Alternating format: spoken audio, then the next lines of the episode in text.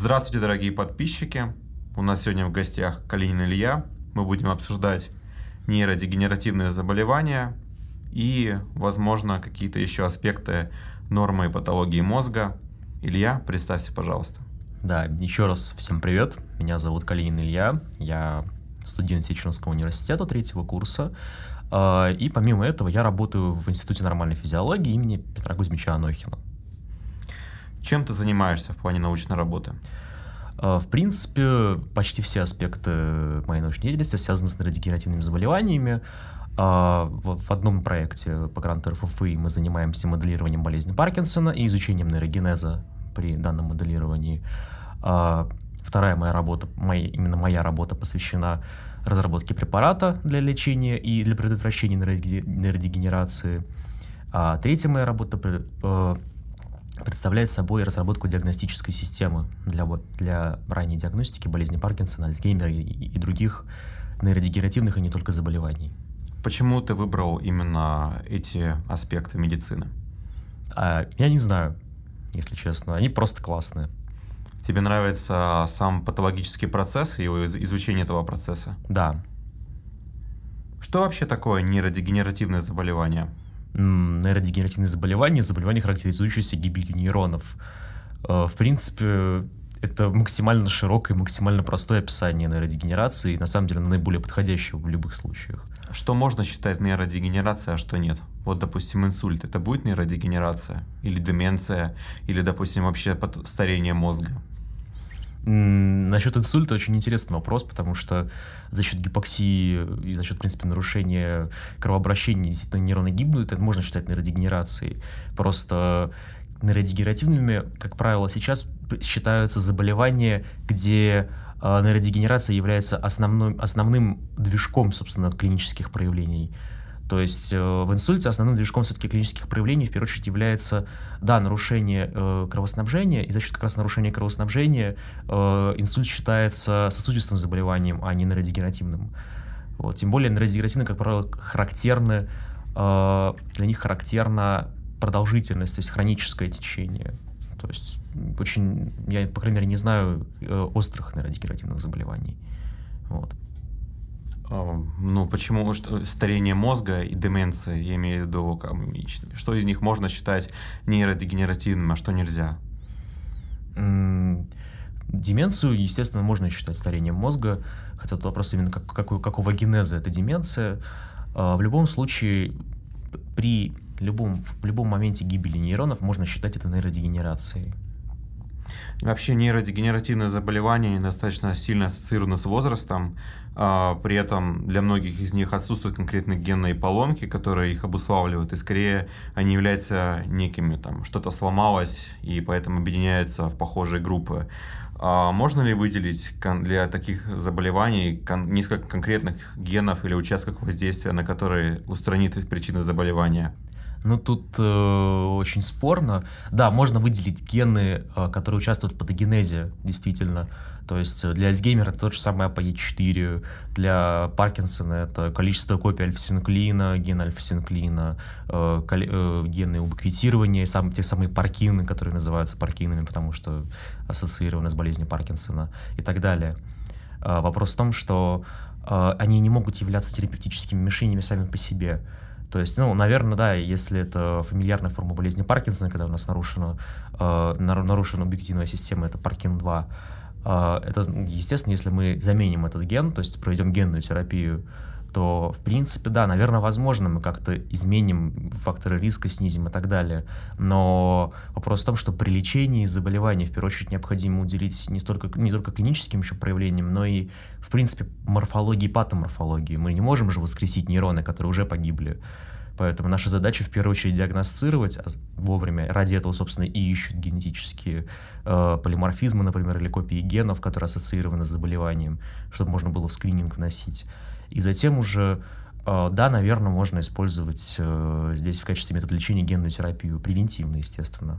Кстати, вот еще об интересных методах лечения нейродегенеративных заболеваний. Не так давно вышла статья с э, описанием использования протеза гиппокампа, так называемого. Думаю, ты видел. Мы, да. Вот что ты можешь сказать на этот счет? Имеет, есть ли это какие-то интересные точки приложения?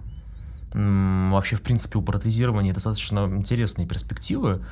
Однако тут есть множество «но». А, Начнем с того, что при нейродегенерациях пока протезы используются в основном болезни Паркинсона, а, ну, по причине того, что, да, вводят в... А, я уже забыл, какое ядро, если честно, вводят электроды, и благополучно человек функционирует в течение достаточно длительного периода времени. То есть фактически мы добиваемся стойкой ремиссии симптомов, причем ну, только моторных симптомов, не вегетативных, вот и не когнитивных. То есть, если, например, при болезни Паркинсона характерна депрессия, депрессия не пройдет. Ее можно вылечить, ну, не вылечить, а предотвратить, добиться ремиссии другими методами, то есть антидепрессантами, как правило, либо когнитивно-поведенческой терапией. Принципе, применение нейропротезов ограничено э, такими вещами, как нейровоспаление, потому что сейчас все больше и больше данных о том, что образуется так называемый глиальный рубец. То есть, когда вокруг э, протеза который мы поставили, вокруг электрода фактически, образуется такой глиальный чехол. Чехол из э, микроглиальных клеток. Есть такая игра, называется на Deus Ex, и там это киберпанк мир, и там тоже люди сталкивались с проблемой нейровоспаления. Там был создан препарат, называется нейропозин. Интересно, в теории можно ли создать какие-то терапевтические методы, которые, лечения, которые будут предотвращать развитие нейровоспаления вокруг электродов и каких-то вот этих устройств? Разумеется, но я бы, наверное, лично мое мнение, сфокусировался не столько на препаратах от нейровоспаления, ну как бы ни, ничего в этом сложного, те же самые НПВС спокойно можно использовать против нейровоспаления. А, я бы сконцентрировался на разработке таких материалов, которые не вызывают нейровоспаление, но при этом являются проводниками электрического тока.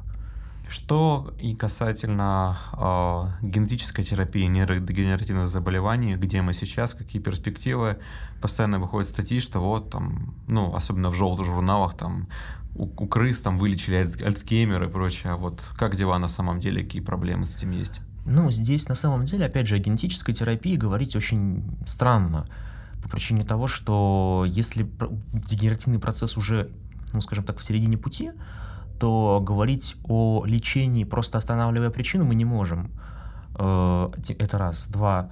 Э, большинство нейродегенеративных заболеваний, ну, в частности, ну, не говорю про болезнь Хантингтона, которая как раз все-таки больше связана с э, непосредственно генами, вот, а про всем, всем известные болезнь Паркинсона, болезнь Альцгеймера, они же не только генетически ассоциированы, в первую очередь, они, как правило, связаны с... они полифакторные. И вопрос в том, что эта полифакторность, к сожалению или к счастью, наверное, все-таки, к сожалению, э, дает им резистентность к множеству видам лечения. То есть на мышах действительно очень много кого вылечивают, но пока на людях э, практически нет препаратов, которые могли бы что-либо сделать. По поводу генетической терапии, здесь наиболее интересна не столько генная терапия как таковая, а сколько антисмысловая терапия. То есть, например, э, наверное, знают, многие же знают то, что существует же путь образования бета-амилоида из э, амилоидного прекурсора. Э, он завязан на бета-секретазе и гамма-секретазе. И, ну, как вы, как, может быть, знаете, логично, что придумали ингибиторы бета-секретазы и гамма-секретазы. И сейчас как раз новый вид препаратов, которые пытаются использовать, это как раз препараты, ингибирующие экспрессию этих двух белков, то есть синтез этих двух белков. Э, это именно препарат, основанный на РНК-интерференции.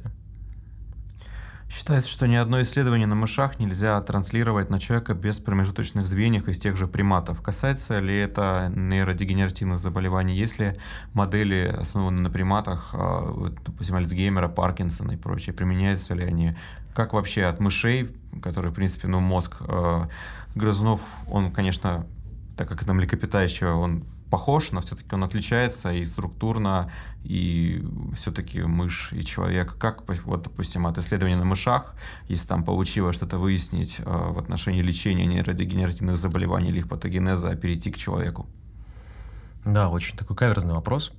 Э, во-первых, э, да, действительно, на приматах есть модели нейродегенерации, что меня не может не радовать. Честно говоря, ну, как вы понимаете, что это достаточно дорого, и поэтому не очень распространено. А, по поводу трансляции результатов. А, да, действительно, это огромная проблема. А, очень много, очень много статей пишется по поводу новых методик, новых методик, особенно по стволовым клеткам, например. по их использованию в лечении нейродегенерации. Дело в том, что у грызунов очень высокий уровень нейропластичности. То есть, в принципе, если пересадить им какой-либо участок мозга, они, он, в принципе, способен прижиться. Вопрос в том, что будет с человеком, если ему это сделать. Ну, не в плане здесь участок, если ему клетки ввести. А, вопрос в том, что есть проблема с трансляцией, проблема в том, что пытаются транслировать результаты на людей через крысы мышей, в зависимости от того, какое именно заболевание, транслировать через приматов – на самом деле, это, на мой взгляд, золотой стандарт, но, к сожалению, его мало кто придерживается, поскольку, поскольку это очень дорого и очень сложно протоколируемо. Почему сложно протоколируемо? А, ну, потому что, вот, например, а, та же самая Европа, вот, они очень любят модели зеброфиш рыбка Дайнева. Почему? Не потому, что они там такие гуманные и так далее, просто потому, что лицензию на тех же самых крыс и мышей получить достаточно сложно.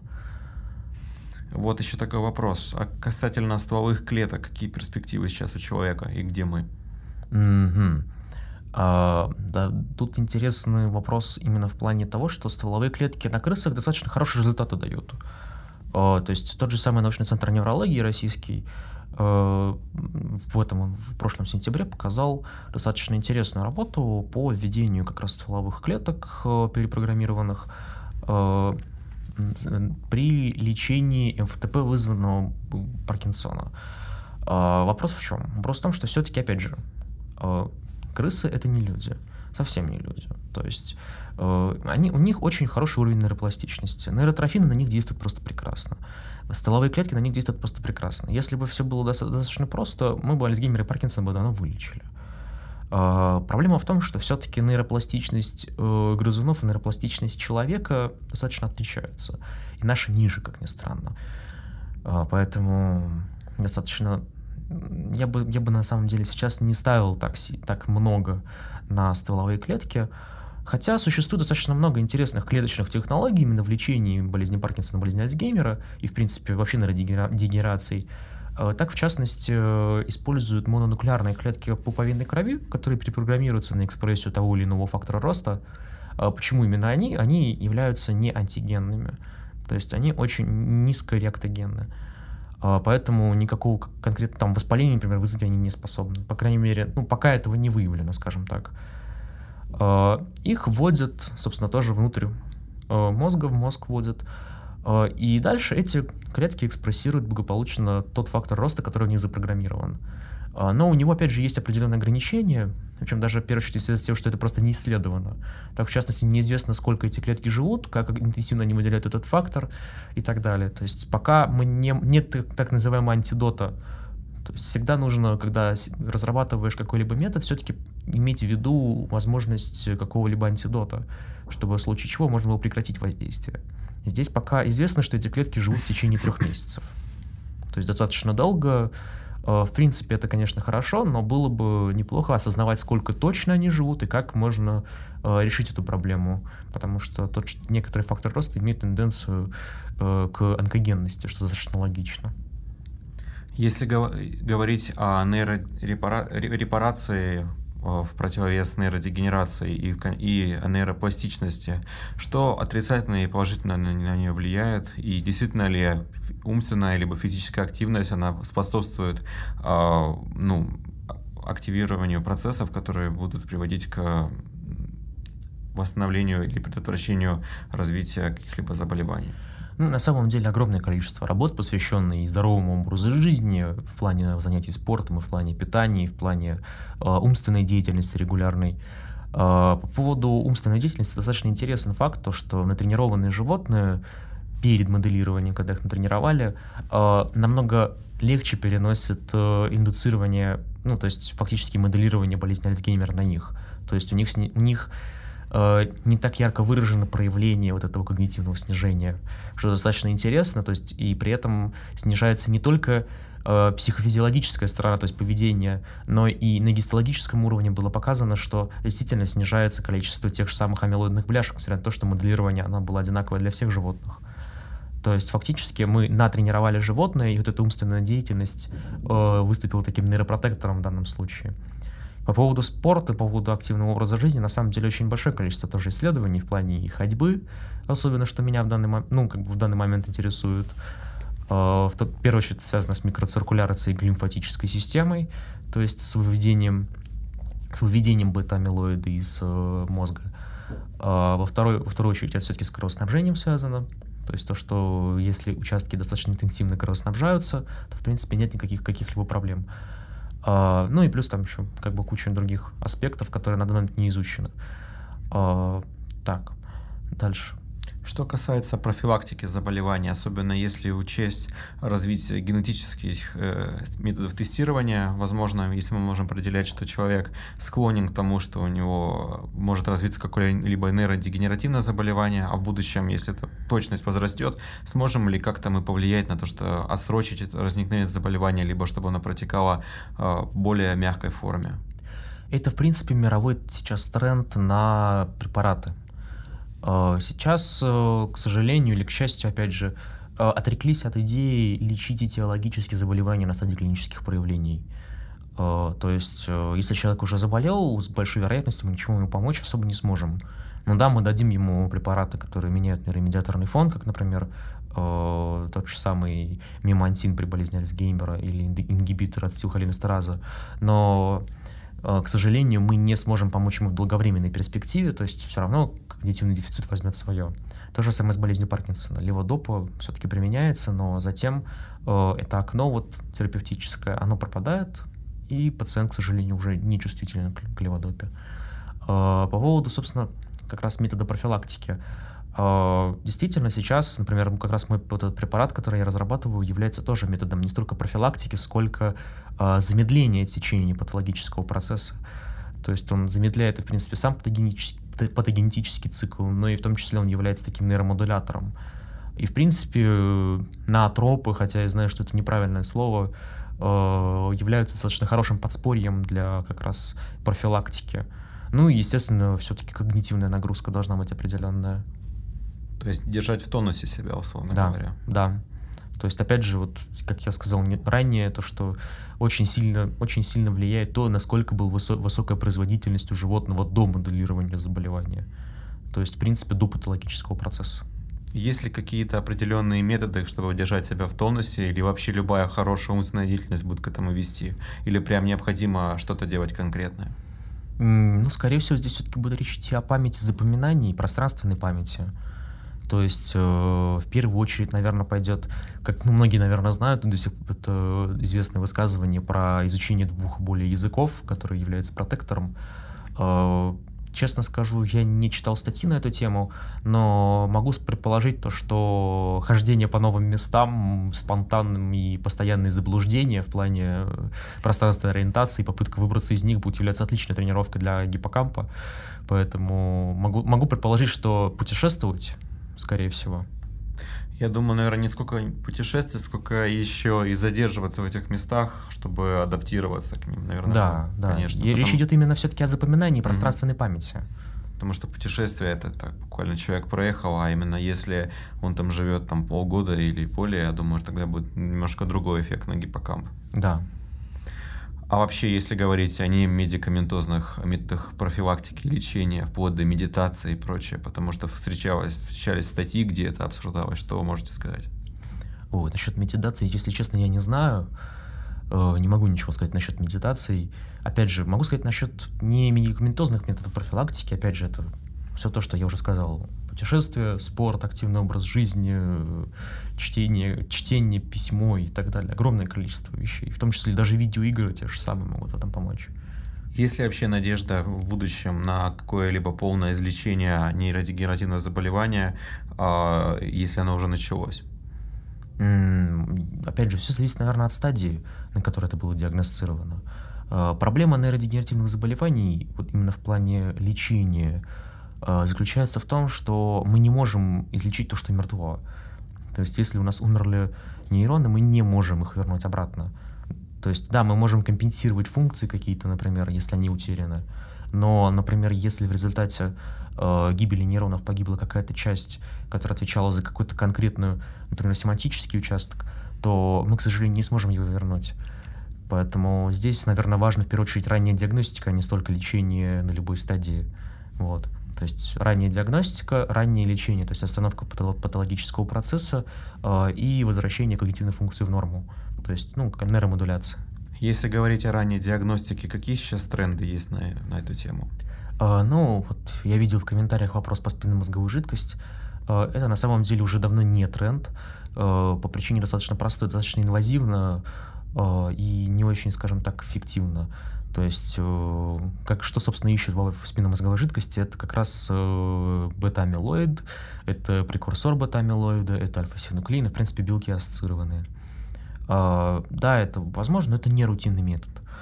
Э, тренд интересный, на мой взгляд, это позитронная эмиссионная томография. Это метод не ранней диагностики, а просто диагностики. Ну, то есть он метод ранней диагностики, но он не пригоден для использования в клинической практике по, по двум причинам. Первое — это сложное протоколирование — потому что это радиофармпрепарат. А второе, очень высокая стоимость. То есть, естественно, то, что для, для этого томографа необходима специальная лицензия, необходимо просто огромная площадь, огромное количество электроэнергии. Ну, собственно, как сейчас у МРТ, только МРТ все-таки не, не несет себе рисков как таковых. А, и на данный момент позитронная эмиссионная томография, почему популярна, она используется в качестве э, контроля. То есть она дает точный ответ «да», «нет». Есть, есть отложение белка, нет отложения белка. Э, поэтому в большинстве при поиске методов ранней диагностики как раз используется позитронная эмиссионная томография с специфичными маркерами к бета-амилоиду либо альфа-синуклеину. Э, по новым методам, например, сейчас разрабатывают методы поиска по микро-РНК. То есть поиск именно микро-РНК, которые ассоциированы с развитием болезни Альцгеймера. Есть достаточно большое количество э, белков, ну не белков, а именно факторов, э, которые можно, которые можно отслеживать э, во время во время развития заболевания на ранних стадиях. Но тот же самый, например, Михаил Вениаминович Угрюмов показывает, ну, например, на конференции в Казани говорил о том, что большинство из них не являются адекватными, поскольку они не являются маркерами как таковой раннего развития заболевания. То есть он, например, разрабатывает достаточно интересный тренд, то есть он так является таким основоположником, я бы сказал, э, функциональной нагрузки. То есть препарат, который снижает э, активность э, тирозин-гидроксилазы, если у человека нарушен нейромедиаторный фон, у него, то есть нарушен в результате именно дегенерации нейронов, то на ТСН функциональной нагрузки, то есть стресс-нагрузки, как раз после приема препарата, у него будет тремор, у него будут, в принципе, симптомы нейродегенерации да, которые, естественно, как бы затем вернутся в норму, но это будет говорить о том, что у него, пациента, э, есть высокий риск развития болезни Паркинсона. Вот достаточно новый такой тренд. Э, как раз мой проект по разработке э, диагностической системы связан с оценки мимических параметров. Почему мимических параметров, может быть, знаете, э, понятие чувствительный двигательный гомункулюс. Да, конечно. Да. И вопрос в том, что э, чем сложнее система, тем проще она ломается. Вопрос в том, что как раз э, при ранней нейродегенерации первыми будут нарушаться более сложные функции, то есть более сложные именно мимические. И, в принципе, есть статьи по айтрекингу для болезни Паркинсона, то, что меняется действительно, э, в принципе, амплитуду, скорость движения глаз, э, не является это диагностической системой, к сожалению, по причине высокой стоимости, в принципе, самого, самого айтрекинга, айтрекеров э, и так далее но мы пытаемся разработать именно по мимике, с учетом тоже глазных движений, то есть рас, рассматривать это с помощью нейросети в режиме реального времени. Вот. Мы пытаемся разработать вот такой вот вариант. А для болезни Паркинсона очень много действительно тоже как раз программного обеспечения, которое занимается диагностикой, а, то есть э, кольца, браслеты, ну, знаете, там, например, там фитнес-трекеры, те да, же конечно. самые, которые могут отслеживать э, положение рук постоянно, они оценивают наличие тремора, например. Э, и так далее. То есть достаточно много таких интересных трендов, особенно связанных с искусственным интеллектом и, в принципе, с больше техносферой, чем какой-то молекулярной основой. Что на самом деле намного более интересно и намного более э, перспективно на данный момент. Вот интересно, носимые устройства вроде фитнес-трекеров или смарт-часов, э, они собирают большое количество данных, и теоретически может быть оказаться так, что эти данные позволят выявить какие-то новые закономерности. Может быть. Да, действительно. Э, здесь на самом деле очень много вещей, которые можно выявить. Э, как бы, на, если перечислять их все, к сожалению, не хватит времени подкаста. Э, на самом деле самое важное здесь это сердцебиение, в принципе, ритм, в принципе, вообще сторона сердечно-сосудистая. К примеру, при той же болезни Паркинсона огромное количество есть нарушений сердечно-сосудистой системы, в том числе аритмия, в первую очередь аритмия, связана как раз с нарушением обмена дофамина. И это, кстати, тоже может являться таким, таким скажем так, фактором, который может являться показательным при диагностике болезни Паркинсона, особенно ранней. В плане интересно интересно распознавать э, вообще движение рук. В принципе, в этом плане тоже достаточно как раз много работ насчет именно того, э, как движение рук сопоставляется с рисками развития болезни Паркинсона в данном случае. Для болезни Альцгеймера все немножко сложнее, поскольку все-таки это когнитивные функции, в первую очередь, именно, то есть мыслительные способности, как такой способности запоминать. Э, но для этого, наверное, есть огромное количество приложений, которые тестируют память. Я думаю, что здесь тоже нет каких-либо проблем. Вот касательно этих приложений, как отличить, когда они действительно будут тестировать память, и когда это будет просто шарлатанство? Так нет, ну, наверное, тестировать память это не так сложно, проблема в интерпретации. То есть, э, ну, я не знаю, можно в любую игру играть, э, которая связана, связана с запоминанием и быстрым вспоминанием. Э, ну, на самом деле самое интересное здесь это тест, который был разработан сравнительно недавно, даже ну, не столько тест, сколько статья, которая вышла, она посвящена этому тесту. А, запоминаете энную, энную информацию и через 50 дней пытаетесь вспомнить. Ну, то есть пытаетесь вспомнить сначала через э, сутки, а потом через 50 дней. Если у вас получается через 50 дней вспомнить, значит, у вас все нормально. Если нет, ну, вы в какой-то группе риска. Если вы не смогли вспомнить через сутки, значит, у вас проблема. Вот. Ну, как бы, действительно, вопрос очень такой интерпретации очень серьезный, на самом деле, в таких приложениях. Стоит представить себе идеальный мир, а, где осуществляется потрясающий эффективный скрининг этих заболеваний. Как бы это выглядело? Вот если вот, вот вложить огромное количество средств и все делать правильно, как а, организовать скрининг а, нейродегенеративных заболеваний среди населения? Нет, ну если говорить все-таки о безграничных ресурсах, тут как бы в принципе проблема решена. Потому что существует огромное количество плашек по... Ну, плашек в смысле тест-систем по выявлению ранних нарушений. То есть есть куча, есть куча белков, которые, в принципе, используются даже сейчас рутинно, но не, не в той диагностике, скажем так. То есть, например, тот же самый белок СТБ, который является маркером нарушения гематоэнцефалического барьера и так далее. А, вопрос в том, что, во-первых, не все маркеры являются эффективными, то есть нам нужно выбрать более эффективные для того, чтобы как все-таки мы же все-таки живем в реальном мире, поэтому средства наши все-таки ограничены финансовые. Вот. Во-вторых, э, правильно их интерпретировать, поскольку, поскольку большинство маркеров ищут на стадии клиники, а мы пытаемся найти до клинику. Ну, до клинику, в смысле, вот предклинические нарушения. И это намного сложнее. Э, и все-таки, к сожалению, пока все упирается на вегетативные симптомы, на какие-то косвенные симптомы, которые, да, прописаны в руководствах, но э, при том же самом скрининге, даже не скрининге, при тех же самых диспансеризациях, они не вызывают подозрений у врачей, к сожалению. Почему? А я не знаю, к сожалению, тоже. То есть, если придет человек, скажет, что у меня бессонница, э, что, к кому его направят? Ну, к неврологу. Что невролог может, может сказать? Ну, попейте мелоксен. Э, ну, как бы, да, действительно, достаточно закономерно. Если как бы, ну, но это вообще является очень таким хорошим симптомом болезни Паркинсона, бессонница. Просто он не является настолько специфичным для болезни Паркинсона и не настолько э, показательным именно на ранних стадиях. Э, поэтому нужно, нужно, к сожалению, просто оптимизировать систему принятия решений и при диагностировании тех или иных заболеваний. Система принятия решений — это искусственный интеллект? Не обязательно. Просто протокол прописать. То есть э, сделать э, универсальный тест, знаете, как с туберкулезом тем же самым. Есть та, та, та же самая реакция Манту, да, то есть которая является очень дешевой, очень простой относительно. Но она и дает погрешности сильные. Так а есть второй тест. Специально есть второй тест, диаскин тест, который используется. И вопрос в том, что почему не сделать так же просто многоступенчатую систему тестирования, то же самое, как Switch, там огромная многоступенчатая система тестирования. То есть, э, вот, например, сделать какой-нибудь сверхдешевый ран... метод ранней диагностики, который будет иметь огромное количество ложноположительных результатов, например, но он, по крайней мере, не будет иметь ложноотрицательных. То есть мы спасем всех, да, мы немножечко денег перерасходуем за счет того, что у нас будут ложноположительные результаты на дальнейшую диагностику, но зато мы никого не пропустим. А, это как получается постепенно сужающееся бутылочное горлышко. Да, да. Угу. То есть, как бы в идеале, например, для того, чтобы в исследование включить за рубежом э, человека с болезнью Альцгеймера, сказать, что это болезнь Альцгеймера, необходимо провести позитронную эмиссионную томографию. Это достаточно дорого. То есть э, это возможно, и в России это делается, и за рубежом это делается, как бы это прекрасно, но рути, это не рутинный метод.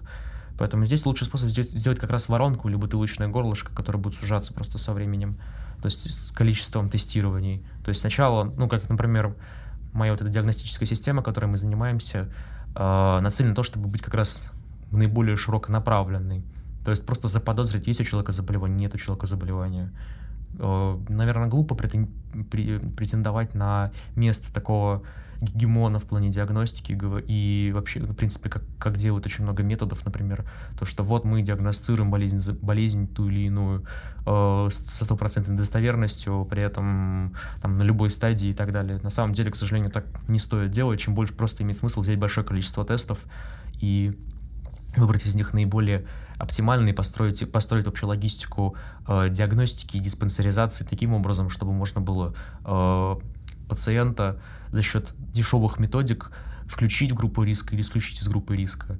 А дальше, если он включен в группу риска, сделать протокол, который будет позволять э, диагностировать э, заболевание данное или, или смотреть его течение, если это уже диагностированное заболевание. А, то есть на вершине вот этой, точнее, как на, на, на дне или на вершине этой пирамиды сужающейся как раз стоит позитронная томография, которая является абсолютным, абсолютным золотым стандартом, я бы сказал. Она может говорить о том, что есть дегенерация, нет, то есть не дегенерация, есть альфа-синуклеин, нет альфа-синуклеина, есть амилоид, нет амилоида. Да. А, на клинических проявлениях есть МРТ, который позволяет увидеть уменьшение толщины гиппокампа, поэтому здесь, в принципе, нет каких-либо проблем диагностировать на клинической стадии проблемы диагностики именно на ранних. Поэтому имеет смысл создавать просто протоколы, которые будут работать достаточно активно.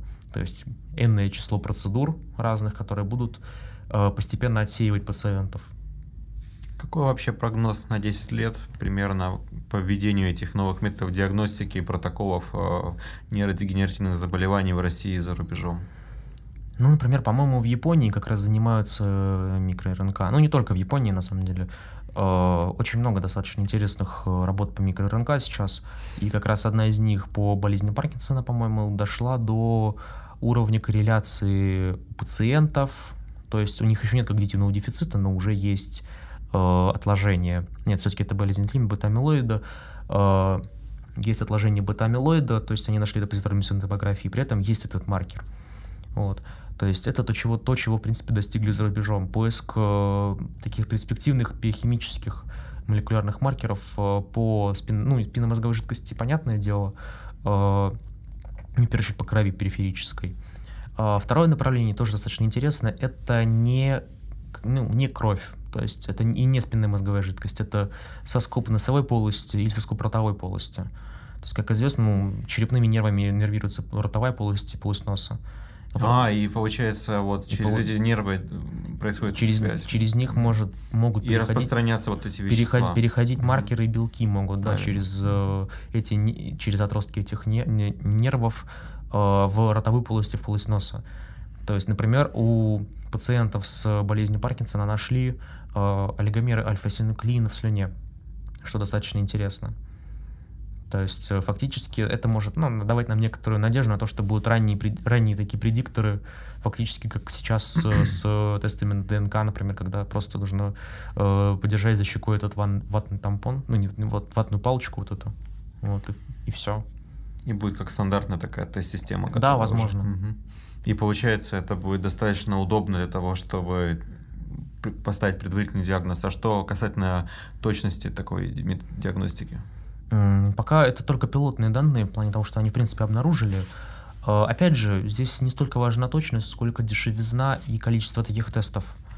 То есть... Э, опять же, для создания вот, ну, постепенно сужающегося для создания, для создания, для создания пула тестов, да. Угу.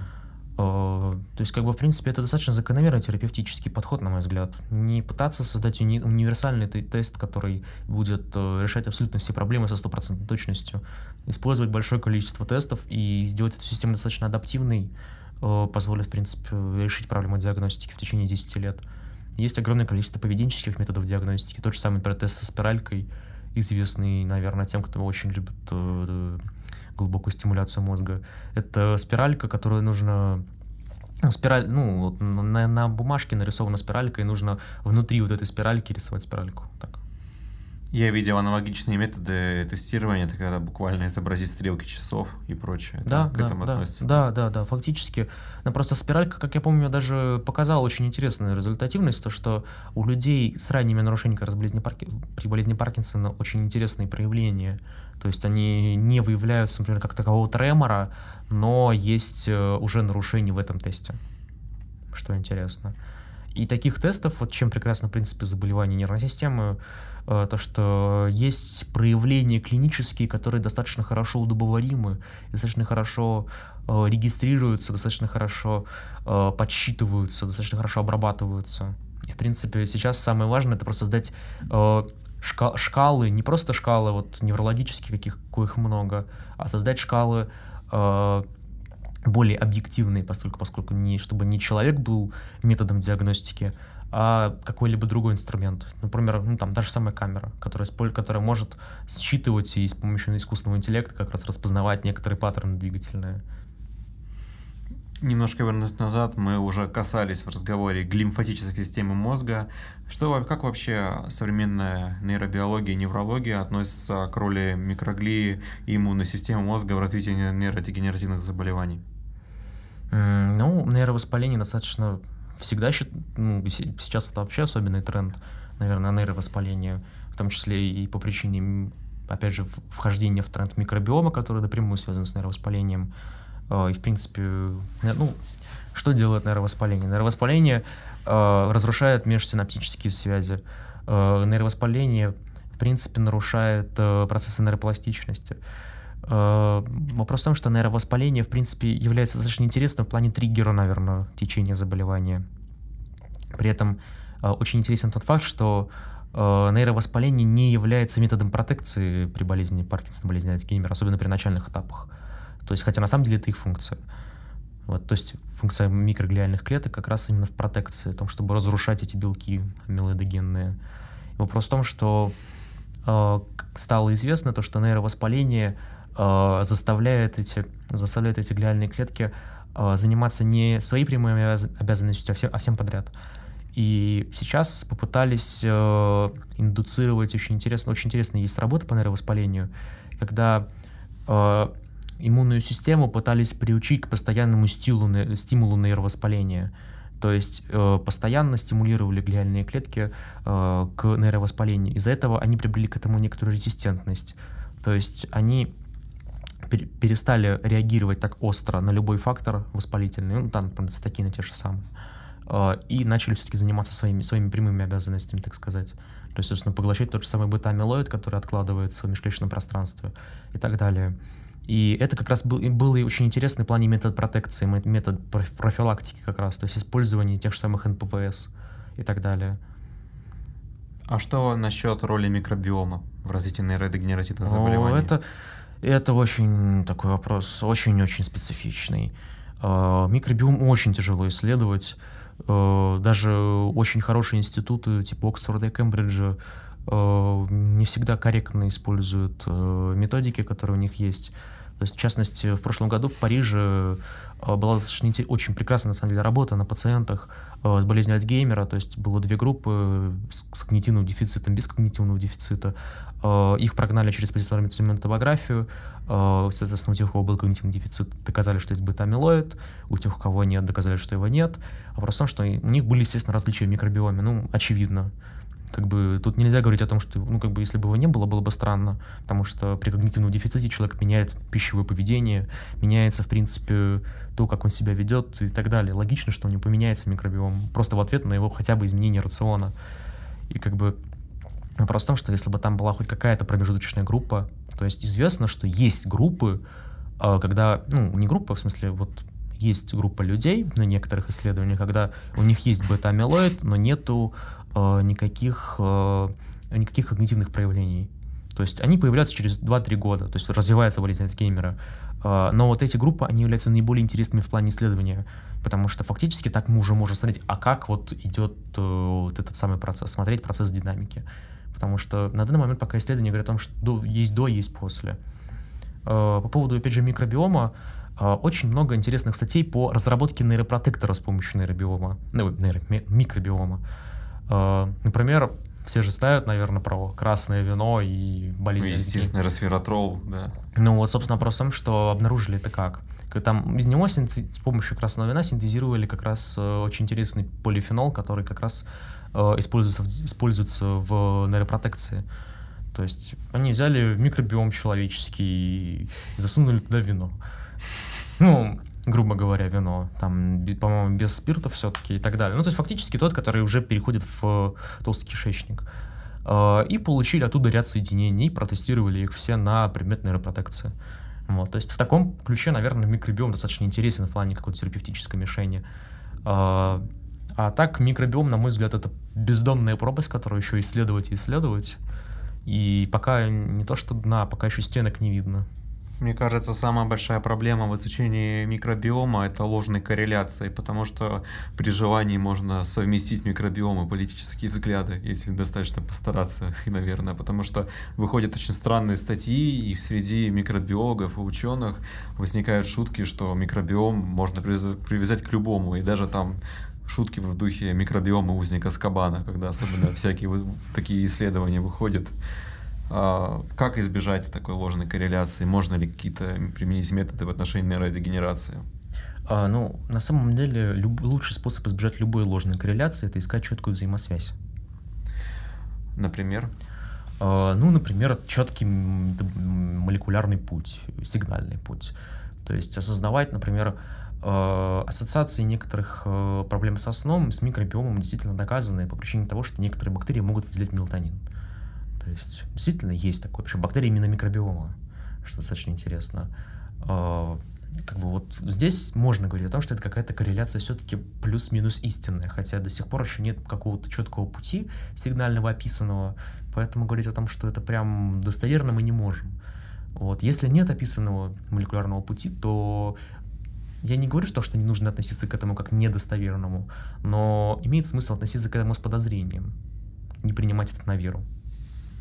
А если говорить о гипотетической потом связи микробиома и развития нейродегенеративных заболеваний, получается, можно правильно воспитывать своих микробов, чтобы они предотвращали развитие этих заболеваний. Ну, и вот как, допустим, будет выясниться, что содержание определенных бактерий в организме человека, оно будет способствовать тому, что, ну, к примеру, Альцгеймер будет развиваться с меньшей частотой. Как, получается, необходимо поддерживать концентрацию этих бактерий будет? Ну, это целый вопрос вообще, который стоит перед тем, кто изучает микробиом. Не только в рамках нейродегенерации, наверное. В первую очередь идет, идет речь о том, что а можем ли мы как-то вообще воздействовать на микробиом?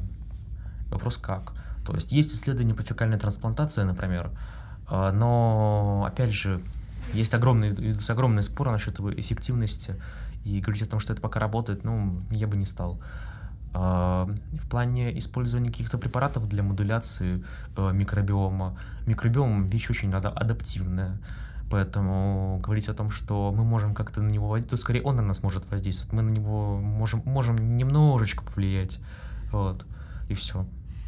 Вот немножко отойдем от э, нейродегенерации, но все-таки в рамках мозга существует такая концепция, как gut-brain axis, или вот ось кишечник-мозг и взаимодействие между микробиомом и поведением. Насколько эти статьи данные достоверные? Может, есть какая-то информация? Просто вот раз уж всплыло, интересно. Ну, есть достаточно интересные, в принципе, пути. А, ну, во-первых, начнем с того, что чисто анатомически, да, они связаны по многим причинам. Во-первых, ну, понятно, что блуждающий нерв достаточно закономерно. Э, но помимо этого еще лимфатическая система, то есть они связаны лимфатической системой. Ну, естественно, не напрямую. То есть через эти факторы, которые циркулируют? Или да, как? да, да, да. То есть, э, собственно, ну, очень много статей показано как раз по нейровоспалению, как раз именно связано с тем, что очень много воспаления стенки кишечника может приводить к нейровоспалению по причине того, что медиаторы воспаления циркулируют по лимфатической кровеносной системе и провоцируют глиальные клетки э, заниматься тем, чем им не положено заниматься. Вот. Поэтому в рамках развития нейродегенерации, наверное, Guide Brain Access это достаточно интересно. В рамках каких-то более сложных когнитивных функций есть большое количество вопросов. То есть э, микробиом вещь очень подверженная разным влияниям. То есть э, я уверен, то, что у нас с вами разный микробиом. Не просто потому, что мы разные личности, разные люди, а просто потому, что мы живем в разных городах, э, хотя и одной страны и так далее. Ну да, безусловно, это, собственно, это влияет на это и среда, и пища, и прочее. Там же в зависимости от того, какая диета у человека меняется состав флоры. Да.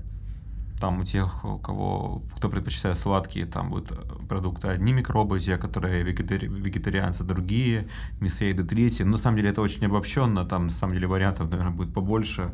И я думаю, что, может быть, мы сможем обнаружить более точные методы и такой диагностики этих заболеваний э, нейродегенеративных по микробиому. Но это, в принципе, это спорно, и мне кажется, это но как еще один а, вот маркер вот, для того, чтобы постепенно переходить к сужению этого бутылочного горлышка диагностики? Ну, я, я бы сначала закрыл другие позиции в плане диагностических методов, mm. потом пошел на микробиом. Ну да, конечно, что... это как бы совсем из, из, издалека, если говорить о диагностике, мне кажется, определение с помощью нейросетей а, вот, активности мимических мышц и качества этих движений, мне кажется, это более эффективно и, про, и более просто в исполнении и логично, чем искать э, по концентрации каких-нибудь там эшерихий, э, будет ли человек Альцгеймер или нет. Ну и просто еще это достаточно дорогой метод.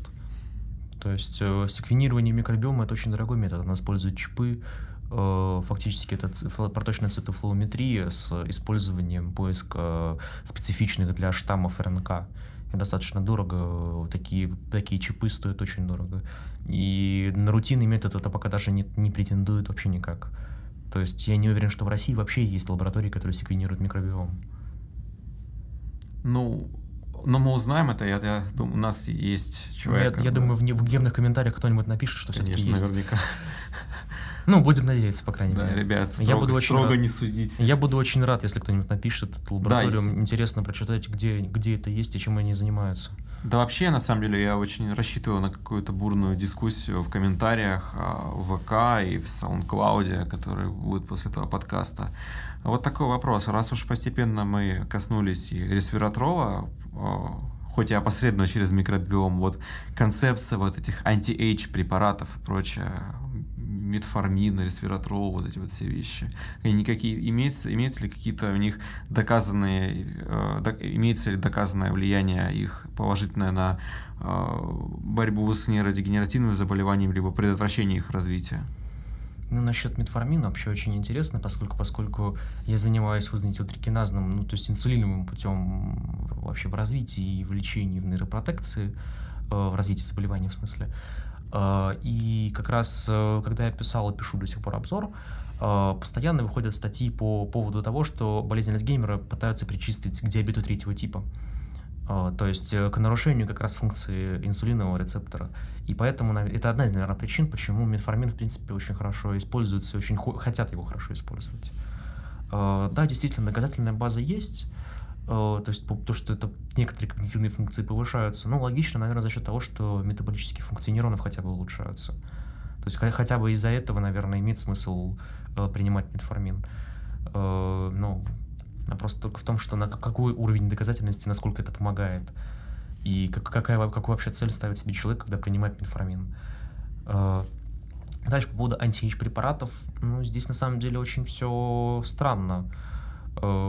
Э, их просто очень много, тех, сам, тех же самых БАДов, которые антиэйдж, типа различных препаратов, которые, к сожалению, имеют очень малую доказанную базу, э, и не всегда понятно, как они работают.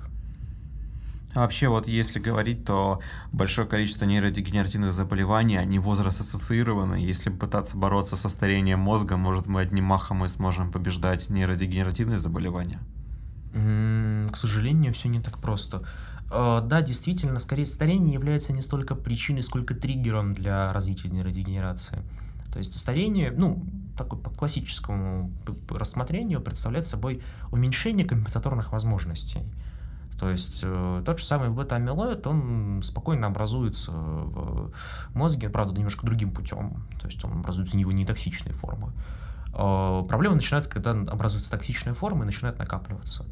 Э, как раз это связано с нарушениями функциональных возможностей и вообще метаболических путей. То есть когда мы не можем э, компенсировать какие-то э, стресс-нагрузки, например, и так далее. То есть э, почему, например, считается, что при в общем, при дефиците сна как раз у человека повышается риск развития болезни Альцгеймера. Мы фактически снижаем компенсаторные возможности. Интересно, вот если касательно недостат, недостатка сна, насколько это губительно для мозга? Я mm-hmm. думаю, многие люди, которые нас слушают, с этим сталкивались, будучи студентами или врачами, э, потому что наша профессия, она связана с недостатком сна, это связано и с работой, и с учебой. Это будет, насколько это имеет катастрофические последствия? Ну, в принципе, проблемы со сном являются достаточно серьезными э, в плане и возможных последствий лечения. Сейчас очень много работ вообще по поводу сна, э, и, в принципе, циркадных ритмов и так далее, связанных так или иначе с циклом сон-бодрствования. И все они говорят о том, что при нарушениях сна вам капец. Вот за последние сутки, наверное, я спал в сумме в часов 6. Насколько сильно я убил себя? Э, Хочется сказать, текать с города. Ну, то есть я просто понимаю, что в плане сна, ну, у многих людей с этим проблема. Это проблема непосредственно из-за того, что э, жизнь в городе, в окруженном искусственном э, освещении, э, в, в сложном таком ритме, в шуме, оно не, и не способствует высыпанию. И мне вот интересно, не, не будет ли это способствовать тому, что постепенно, по мере развития технологий, когда человек, э, и по мере увеличения городского населения и увеличения количества людей, страдающих проблемами со сном из-за работы или из-за окружения, будет возникать большее количество нейродегенеративных заболеваний? Ну, сейчас же, наверное, известно, что планка нейродегенеративных заболеваний возрастная снизилась, то есть люди стали заболевать в более раннем возрасте. Э, не знаю, честно говоря, точных причин, э, ну и пока думаю, что никто не знает. Возможно, и просто новые мутации появились в популяции. Э, но, возможно, это связано как раз с ритмом городским, поскольку все-таки большее число людей живет в городах, поэтому вполне возможно, что это связано в первую очередь именно с ритмом городской жизни. Вообще вот интересно, что мы обсуждали уже, что нейродегенеративные заболевания, они могут возникать реже в случае э, интеллектуальной нагрузки. Но ведь опосредованная, э, опосред, опосредованная интеллектуальная нагрузка сейчас у людей возросла. Наше банальное общение с помощью социальных сетей, это чтение огромного количества текста, это взаимодействие с устройствами, это компьютерные игры. И вот даже была такая мысль, что вот школьник 60-х годов, отличник, он пока кажется по сравнению с современным просто человеком, ну, его же возраст достаточно глупым, потому что информация, которую он там получал из э, энциклопедии, она несравнима в той информации, которую получает человек из интернета. Но получается, что все равно, несмотря на то, что будет убыстрение э, распространения информации, не факт, что это приведет к тому, что люди будут меньше болеть нейродегенеративными заболеваниями. То есть, да, мы там постоянно будем использовать э, возможность нашего мозга для запоминания, для чтения, но получается это не всегда означает, что мы будем меньше болеть этим. Ну, сейчас пойдет немножко Савельевщина относительно, в принципе, деградации людей и так далее, из как раз из-за использования гаджетов. Э, на самом деле я бы, я бы оспорил только тезис насчет запоминания, поскольку, поскольку как раз интернет и гаджеты позволяют в первую очередь э, легко достать любу, любую информацию, и тебе не имеет смысла ее запоминать. То есть зачем запоминать, когда ты можешь запомнить, где найти?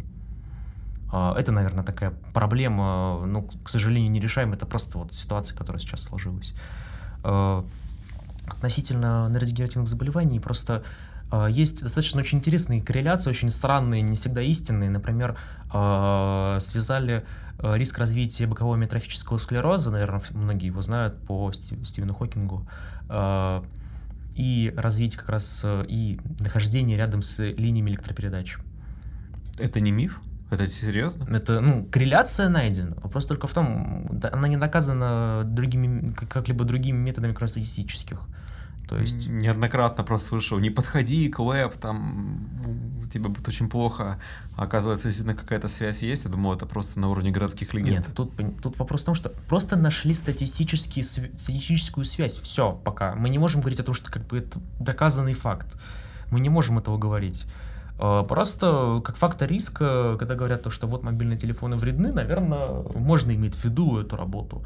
А, но когда мы говорим о каких-то специфичных механизмах, наверное, всегда стоит, стоит задуматься. Вот.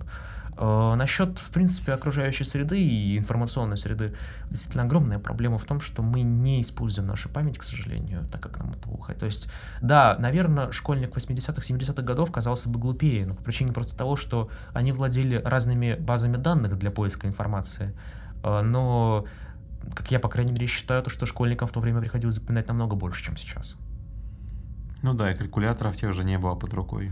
Ну, калькуляторы, постоянные нагрузки, постоянные, постоянные э, поиски материала. То есть, если тогда поиск материала, это нужно было найти правильную книгу э, правильно, ну, в правильном месте, в правильное время, как говорится, то сейчас просто достал телефон, тыкнул и получил. Да, да хоть сейчас Google Scholar, а потом в SciHub или если Open Access тоже посмотреть. Да, как бы сейчас... Э, на самом деле это прекрасно, то, что можно так легко искать информацию. Это открывает огромное количество возможностей, но из-за этого люди, к сожалению, запоминают, забывают о том, что у них есть память, которой, тоже, к сожалению или к счастью, тоже необходимо пользоваться. Ну, давайте попробуем создать некий э, полезный месседж для нашей аудитории как не заболеть. Ну, точнее, нет, это неправильно. Как не точнее, как, как сделать жизнь своего мозга здоровой и счастливой. Вот попробовать можно. Здорово жить. Да. Ну тут, ну как бы, то есть без этой всей ереси, а именно попробовать, может какой-то создать месседж. А, хорошо. А, ну, скажу достаточно тривиальную вещь. Э, учиться, учиться, еще раз учиться. Учиться не в смысле образования как такового, а в смысле э, постижения чего-либо нового.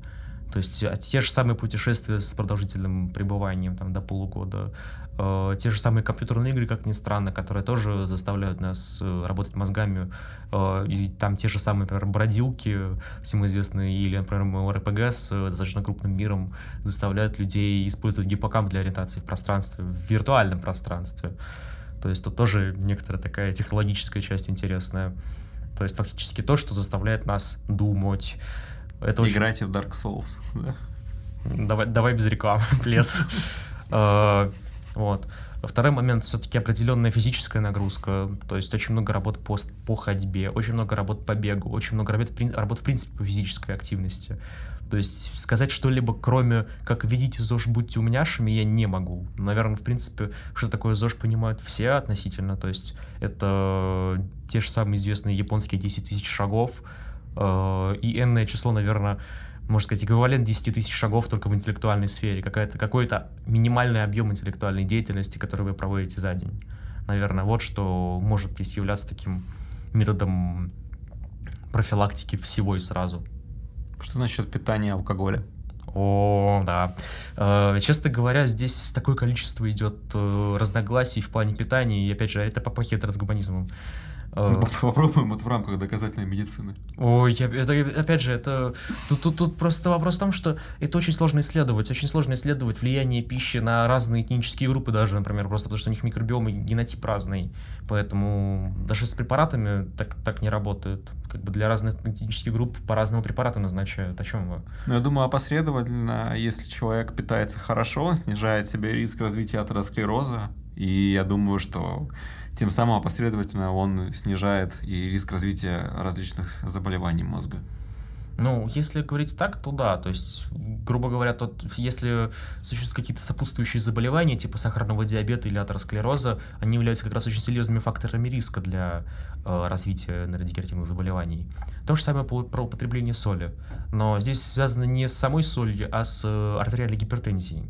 Причем речь идет не только о как таковой гипертензии, но и предгипертензии. То есть 130 на 90, в принципе, считается вроде как нормой, но на самом деле это предгипертензия. То есть э, мы, например, у нас, мои, ну, в лаборатории, в которой я работаю, э, занимаются как раз артериальной гипертензией и предгипертензией. И вот у людей с повышенным, незначительным артериальным давлением уже находят маркеры повреждения гематоэнцефалического барьера. То есть фактически говорит о том, что у них уже идет нарушение проницаемости, точнее непроницаемости. И это может уже, ну, скажем так, являться некоторым предиктором к каким-то неврологическим нарушениям. А сколько нужно спать, чтобы мозг достаточно отдыхал, и мы не рисковали, а чтобы образовывались вот патологические соединения различные? 6, 7, 8 часов. На самом деле оптимум. Много тоже считается как плохо, есть некоторые исследования. Почему? Да, я не знаю. Ну вот. Все, всем спасибо. Я думаю, нас вышла прекрасная беседа. Спасибо, Илья. До свидания. До свидания.